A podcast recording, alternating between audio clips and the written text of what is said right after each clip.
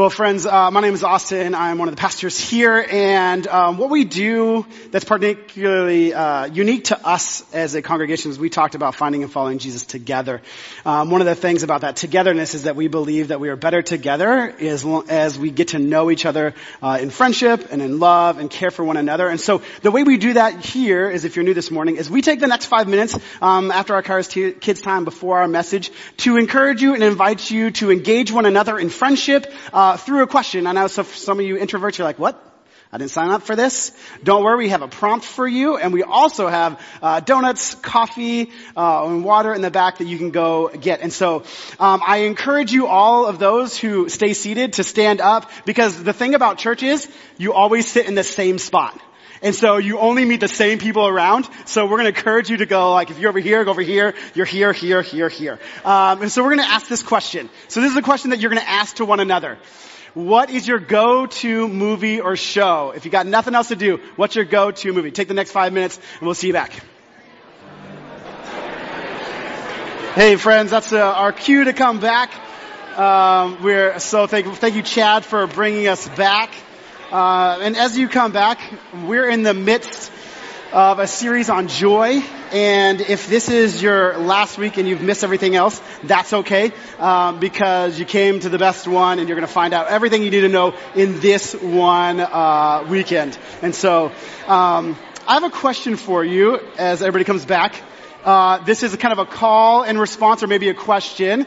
Um, I have a phrase that we've been talking about. Um, I have a nine-year-old, a seven-year-old, and a five-year-old, and as they get older, right, they want to keep certain things to themselves. And so I have a phrase that I want to ask you to finish, and maybe you'll know it, and maybe you won't. Um, uh, secret secrets are no fun. There we go. At least something. Let's go. You all failed. You get an A plus, right? Um, yeah. So on our thing is we say secret secrets are no fun. Secret secrets hurt someone. And so we were talking about this morning, um, this uh, idea of what the secret is. And one of the things, um, uh, it's around Philippians 4:13, which I'm holding a mug for my friend Pastor Becca. It says, "I can do all things through a verse taken out of context." And so what we want to do is uh, give you the secret of a, a, verse taken in its correct context, but also that hopefully that will change your life. And so like maybe um, a secret that changed your life or uh, like when you watched The Matrix and Keanu Reeves was told there is no spoon and you were like, and you all went like this. Right? So this is, uh, this is uh, Paul's secret. So if you want to turn, so we're going to talk about this one thing this morning, um, in the secret that is uh, what does it look like to be joyful in Christ? To live a life that is filled with joy. This is what we're talking about this morning. It's in every day and in every way. We're supposed to be content in Christ. In every day, in every way we're content in Christ. So if you'll join me, if you want to turn to Philippians 4, um, verse 10, starting in verse 10, we will read that together. If you have your Bible in front of you, whether it's digital or physical, we always encourage you to look at it with us, or you can follow on the screen uh, behind me. And so this is what it says. I rejoice greatly in the Lord that uh, that at last you renewed your concern for me. Indeed, you were concerned, but I, you had the you, but you had no opportunity to show it. I am not saying that because I'm in need, for I have learned to be content, whatever the circumstances. I know what it is to be in need, and I know what it is to have plenty. I have learned the secret of being content in any and every situation, whether fed or hungry, whether living in plenty or in want. I can do all things through Christ who strengthens me. I want to read that 12 and 13 again, because this is where we're going to sit in this morning. And so I want you to hear it again as we allow this to marinate in our hearts. It says, I know what it is to be in need, and I know what it is to have plenty. I have learned the secret of being content in any and every situation, whether fed or hungry, whether living in plenty or in want. I can do all things through Christ who gives me strength. Um, so this morning we're talking about this idea of contentment, and uh, contentment is the should be. I'm going to say this for us should be because I don't know where, It, but contentment is should be the not so secret secret right? It's one that like he talks about, I've learned the secret and the secret is contentment. And so it's not like he's holding it to himself, but he's written this to the Philippians. He's probably told this to the other churches that he's written to, that he's established. He goes, contentment in Christ is the way to live a joyful life. And so this morning we talk about well, what does that contentment actually look like? Well, I had to think about like what does contentment look like in Christ and what is the contentment that is offered to us in the world around us? And so I like to look up de- definitions and I like to think about it and contentment in our culture would say this and it would be defined, uh, if you talked about cont- contentment, it'd be defined like this that contentment is established at a certain threshold. And that threshold is variable to whoever it is um, oriented towards. Like, so for mine is different than yours. Or to say another way is that uh, our satisfaction, our contentment is determined based on your situation or circumstance. That you can be satisfied in your situation and uh, your circumstances at whatever level is uh, deemed for you. And so when we talk about this idea of contentment, um, the culture says that your contentment is variable to mine, but whatever you establish is that you need to go to get there, and then when you arrive at that situation or that circumstance or that level of contentment, then you've arrived. Right? And then everything else is excess. But when we talk about, Paul talks about, um, you know, um, contentment, he, he talks about it this way. He says that I have learned the secret. I've learned the secret of being content in every situation, whether fed or hungry, whether living in plenty or in want. I can do all things through Christ who strengthens me. And so I thought about this one thing. It's like if we're talking about um, the secret, the secret to a joyful life. And so you might be sitting here goes, I don't know if I'm joyful. Like decide, are you, are you joyful or not? And I think that's so dependent on our situation, our circumstance, because we've been um, encouraged to live into the narrative that contentment is something that is elusive. That in one season you might have it, in another season you might not. But the secret that Paul says is that I have contentment in every situation, in every season, whether plenty or want. And one of the things that we want to do is make sure that we contextualize this text for us too. And so I want to use a visual here. I got these cups up here to help us. And sometimes like kids, right, I'm a visual learner. And so like we're talking about if our culture says like, here, let's put like 25% in there. Let's get this cup with 50% and let's get this cup with 75%. And one of the things that we as, as disciples of Jesus who are learning to follow and, and, apprentices after Jesus, one of the things that we have been trying to figure out is what does contentment look like as disciples of Jesus? Right? And so in our lives, we would say that for some of us feel like we're in this 25%, like our life is not going really great. It's not terrible. It's not falling apart, but we feel like there's a lot of room for improvement, right? Or some of us are coming in here, we're like, you're like, how are you doing today? And you're the people that go, hmm, I'm okay. You're the 50-50, right? Or maybe some of you are like the 75% above and you're like, how are you doing? I'm doing great. Everything is good, awesome, right? But there's maybe a little bit of things if you ask like, well, what would really put it over the top? I know you would have one or two things that you'd be like, this would change everything.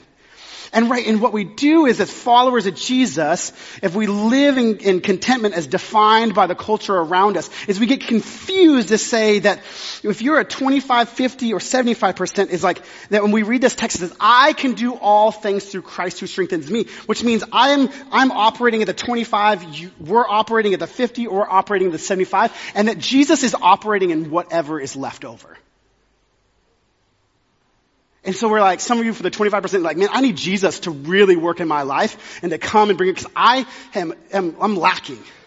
I'm in desperate need. And then some of you 50-50, you're like, man, I can, I, I'm pretty good. I can operate. I'd love for Jesus to come and to fill my life to a certain measure so that I would really feel content. Uh, and some of you for, in the 75% says like, there's this difference between you know, I, am pretty, I'm pretty good at doing and living in all my situations by myself. And I just need Jesus to do a little bit. Maybe that 25% for you that life is going really good is like, I just, Jesus to give me grace and give me a way into heaven. Right? That's my, my contentment. But one of the things that we need to understand when, when Paul says, I have learned the secret to live content in all situations, here's, here's this verse taken into context. Is our belief is that we operate in however full our cup is. But the reality is that Jesus is the full cup. There's no division between where you are and where Jesus begins. That Jesus is working in all of the places. If you're at 25% and you need Jesus to show up 75, guess what? He's working in 100%. If you feel like your life is going pretty okay and nothing really terrible is going on, Jesus is working in 100% of your life. That's what Paul says. Is that I can do all things. What he's actually saying, that things, is I can do all of this. In whatever circumstance I find me, I can do all this because it's Christ in me that allows me to do all things.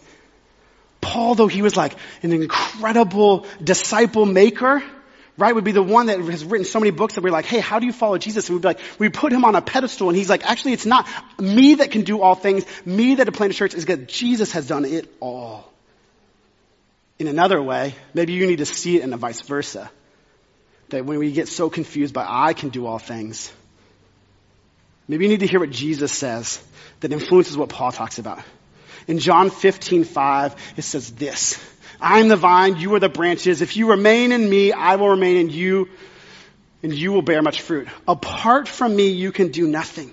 And again, I like uh, visuals, and so like I have a, uh, a plant that was on Kyle's desk, and so to say that God is working in all things, and that you know He is the head of the church, He is the head of the body, that we are the body of Christ under the head, that apart from Him we can do nothing. Is to say that if we come in here, what happens if I if I put water in this, in, the, in, the, in this plant? What happens?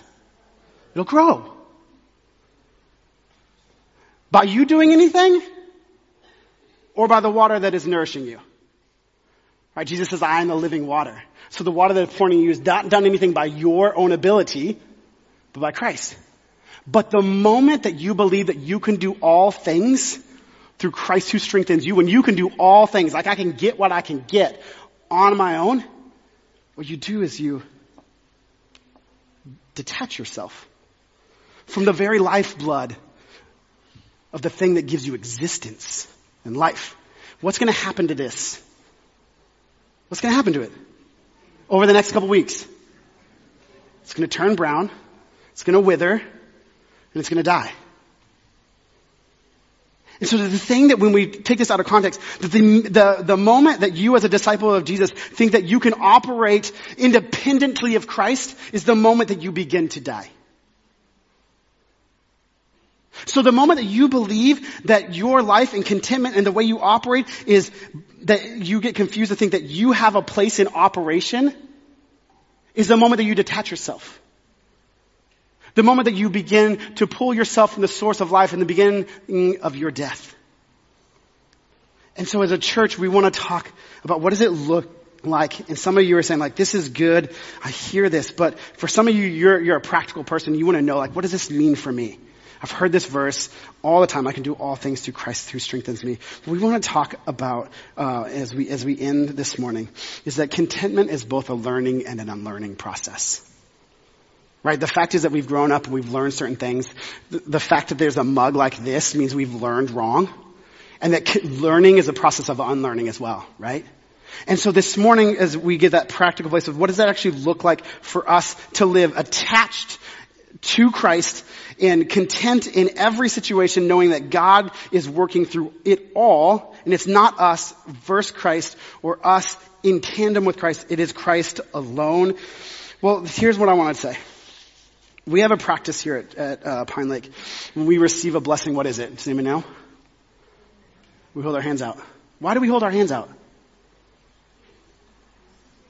To receive. When somebody's going to give you something, what do you do? You live, you, you put your palms out and what? Open. When you're not content, what do you do? In this same example, what do you do?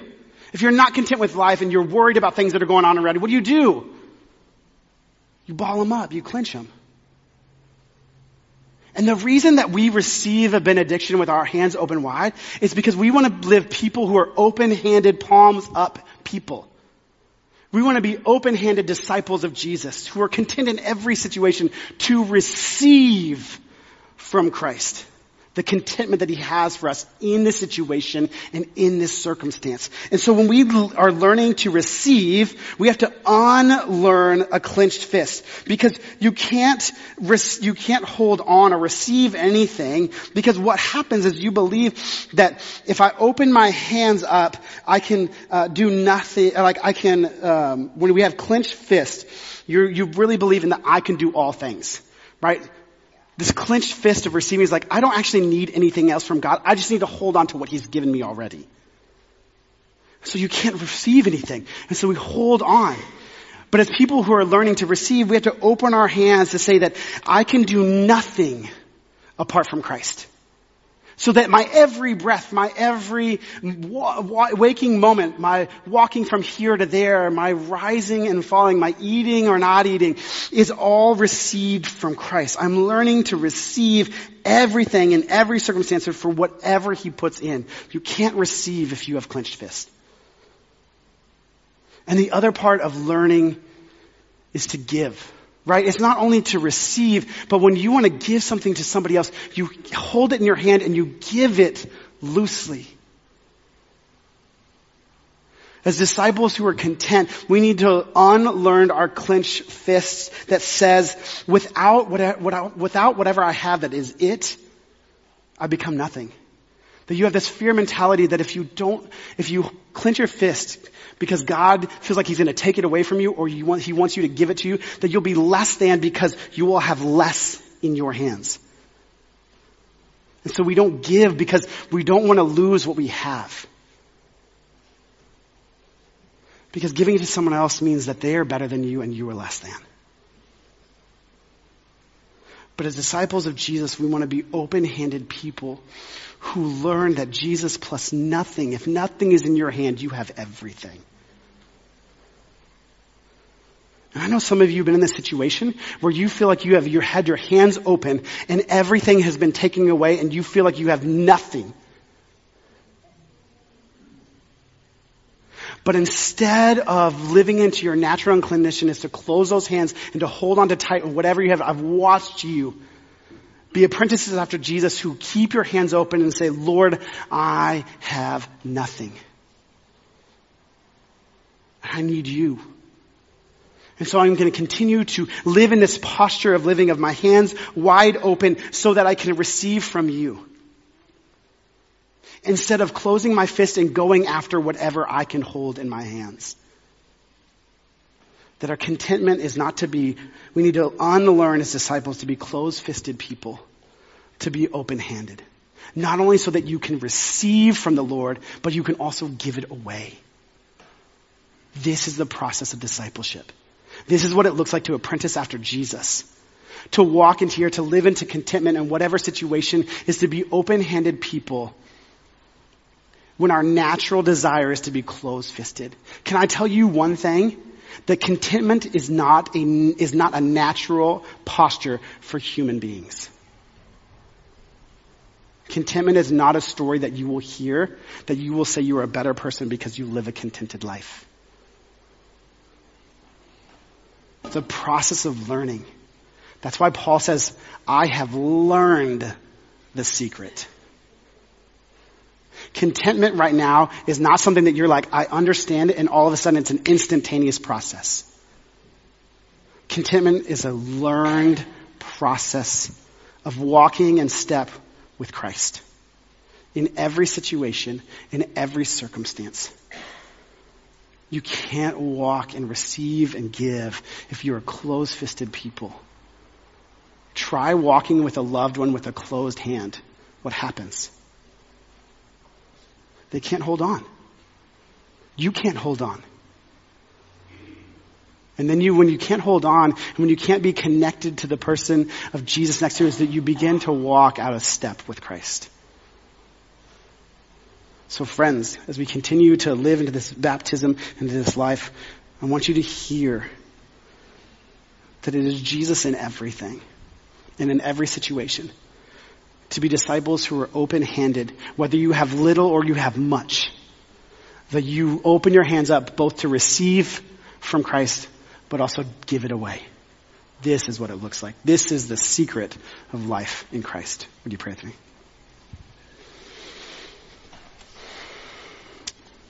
Father, we ask that as we move into the place of baptism, into this sacrament, God, we would be reminded the joy of our salvation, the moment that we came and our eyes were open to see you for who you are. And in that moment, for all of us have had that moment, we knew that you were everything, that we needed nothing but you. But God, over the years, the days, the moments, we have lost that feeling, or we have been deceived to believe that we need more than you. So right now, I just want to, in this space, Father, I pray that you would send the Holy Spirit to, to call us to one thing. To remember that you are everything. God, take it all away and we still have you. God, give us all things so that we might give it away. So, Father, we ask that you would come, that you'd be in this place. We ask this in your name. Amen. I'm going to invite um, Pastor Mark, uh, Pastor Becca. I'm going to ask uh, Emma and Rena to come up. Um, this is a special morning because we are um, participating as a church in baptism. And if you're new to the church or you're new uh, to what it looks like to life in Christ, baptism is an outward sign of an invisible inward reality uh, that Emma and Rena have uh, proclaimed that Jesus is everything to them. And so now they stand before us as a body of Christ saying, I want to proclaim this to you. And so this is a joyous moment that we do as a congregation because it's both a reminder of your baptism or your moment of conversion and claiming Christ, but it's also a commitment to discipleship. It's a commitment to your own discipleship and to make disciples of all nations. But lastly, it also is a celebratory moment right? It's a celebration where we celebrate God moving in our midst. It is the rocks, it's the God sightings that we have seen. This is a moment to celebrate. So as in a few moments when they're baptized, we want to encourage you to celebrate with them as you pray over them, as you clap and shouts of praise as they come out of the water, but mostly we want to remember by the sign and the symbol that God is at work here in Pine Lake, in Sammamish, in Washington and we get to see what God has been doing as a visible representation. So take a look um, at this video to get to know a little bit more about Emma and Rena. Hello, my name is Emma Schull. I'm in ninth grade and I go to Eastlake High School. To me, baptism means following in the footsteps of Jesus and making a public statement that I'm following Christ. I'm choosing to be baptized because I'm ready to dedicate my life to Christ with the help of the church community and pastors. I want people to know that Jesus always pulled me back towards Him through church and studying the Bible.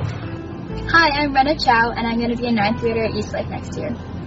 Baptism for me is an outwards expression of my love for Jesus and that I want to live through Him from this point on. I've been considering baptism for a couple years now, and this year I'm really excited to do it with my friend Emma, and it just feels like the time is perfect and God's calling me to do this now. I want people to know that my relationship with Jesus has helped me find joy and peace in life, and I'm still getting to know Him more and trying to be more like Jesus, but I think baptism is a really good step in helping me get closer to that.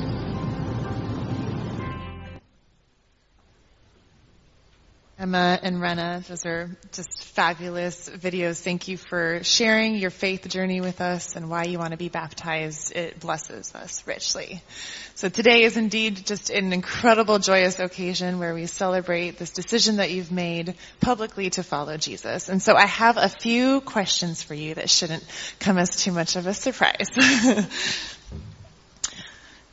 Emma and Rena, do you now desire to be baptized in the name of the Father, the Son, and the Holy Spirit? If so, say I do. I do. Proclaiming this covenant with Jesus Christ, do you renounce all the powers of evil and declare your opposition to a way of life in contradiction to the gospel? If so, respond, I do. I do. Do you repent of your sins and confessing Jesus Christ as your Lord and Savior and living as his faithful disciples? If so, respond, I do. I do. And empowered by the Holy Spirit, will you do all in your power to participate fully in the life of this congregation, to do justice, to love mercy, and to walk humbly with your God? If yes, respond, I will with God's help. I will with God's help. Excellent.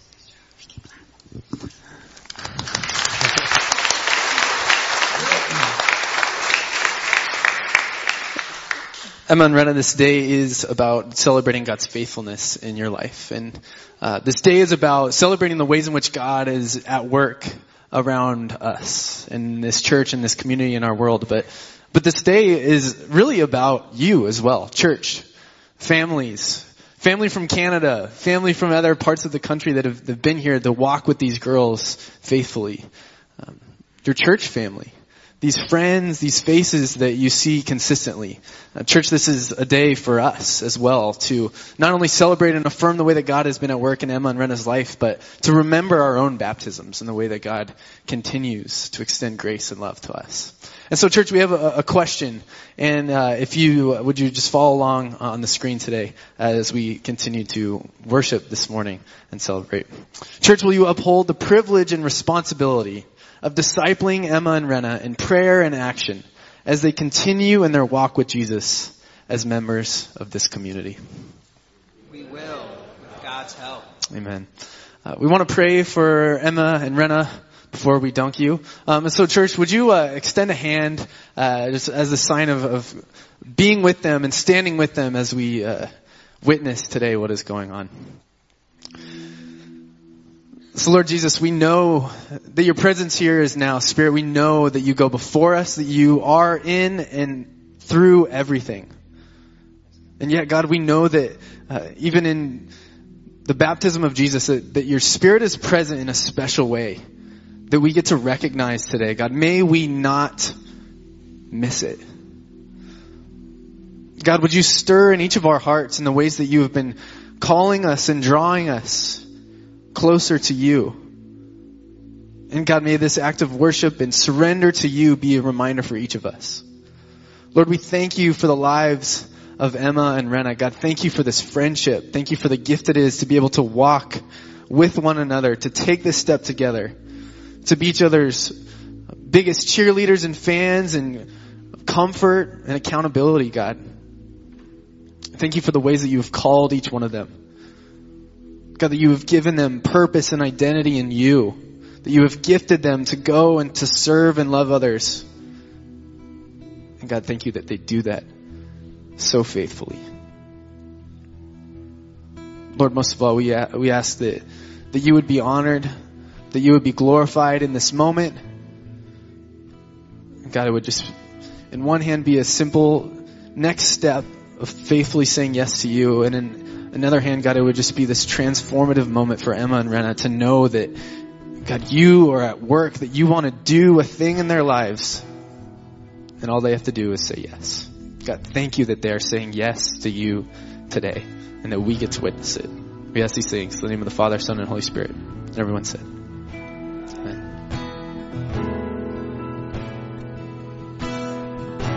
So as they're being baptized, let's sing and worship over them. Would you stand with us?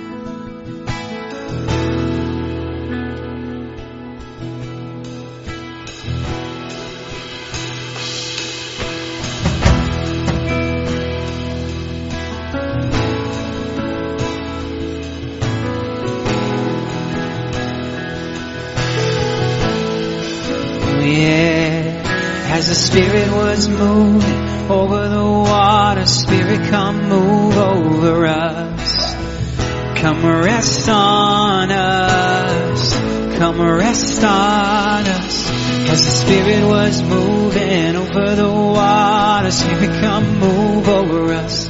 Amen. Come rest on us. Come rest on us.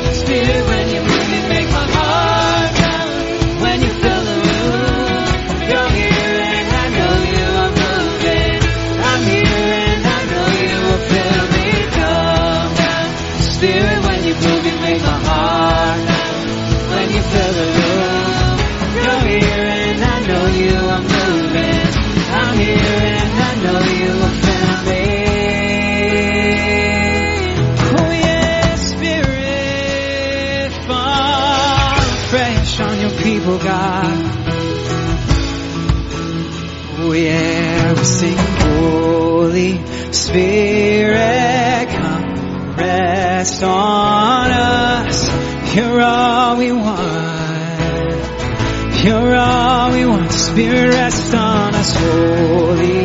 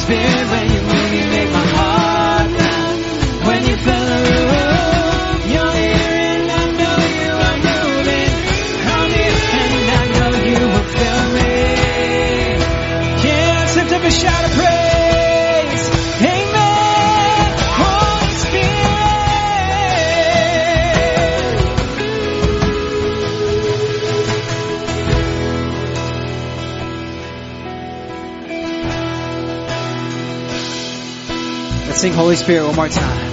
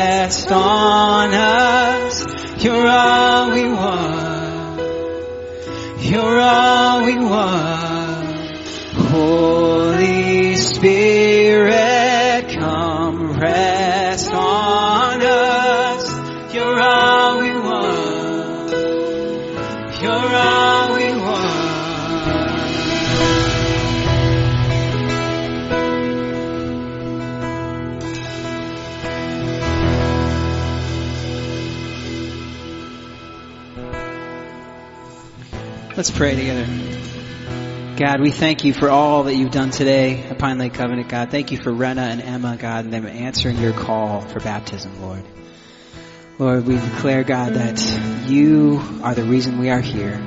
You are the reason people are baptized. You are the reason people are saved, forgiven, and set free, God.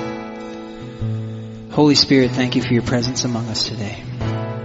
God, I pray that as we are sent out from this place, God, we would take your spirit with us, God, into everywhere you are calling us to go. God, that we would be a light, God. So Lord, we give you everything we have, God, these tithes, these offerings, God, we give you what we can. We say that we keep using it, God, keep multiplying it, Lord, keep using it that we might baptize more people, that we might make more followers, God, and believers in you. Give you all the glory. In Jesus' mighty name we pray.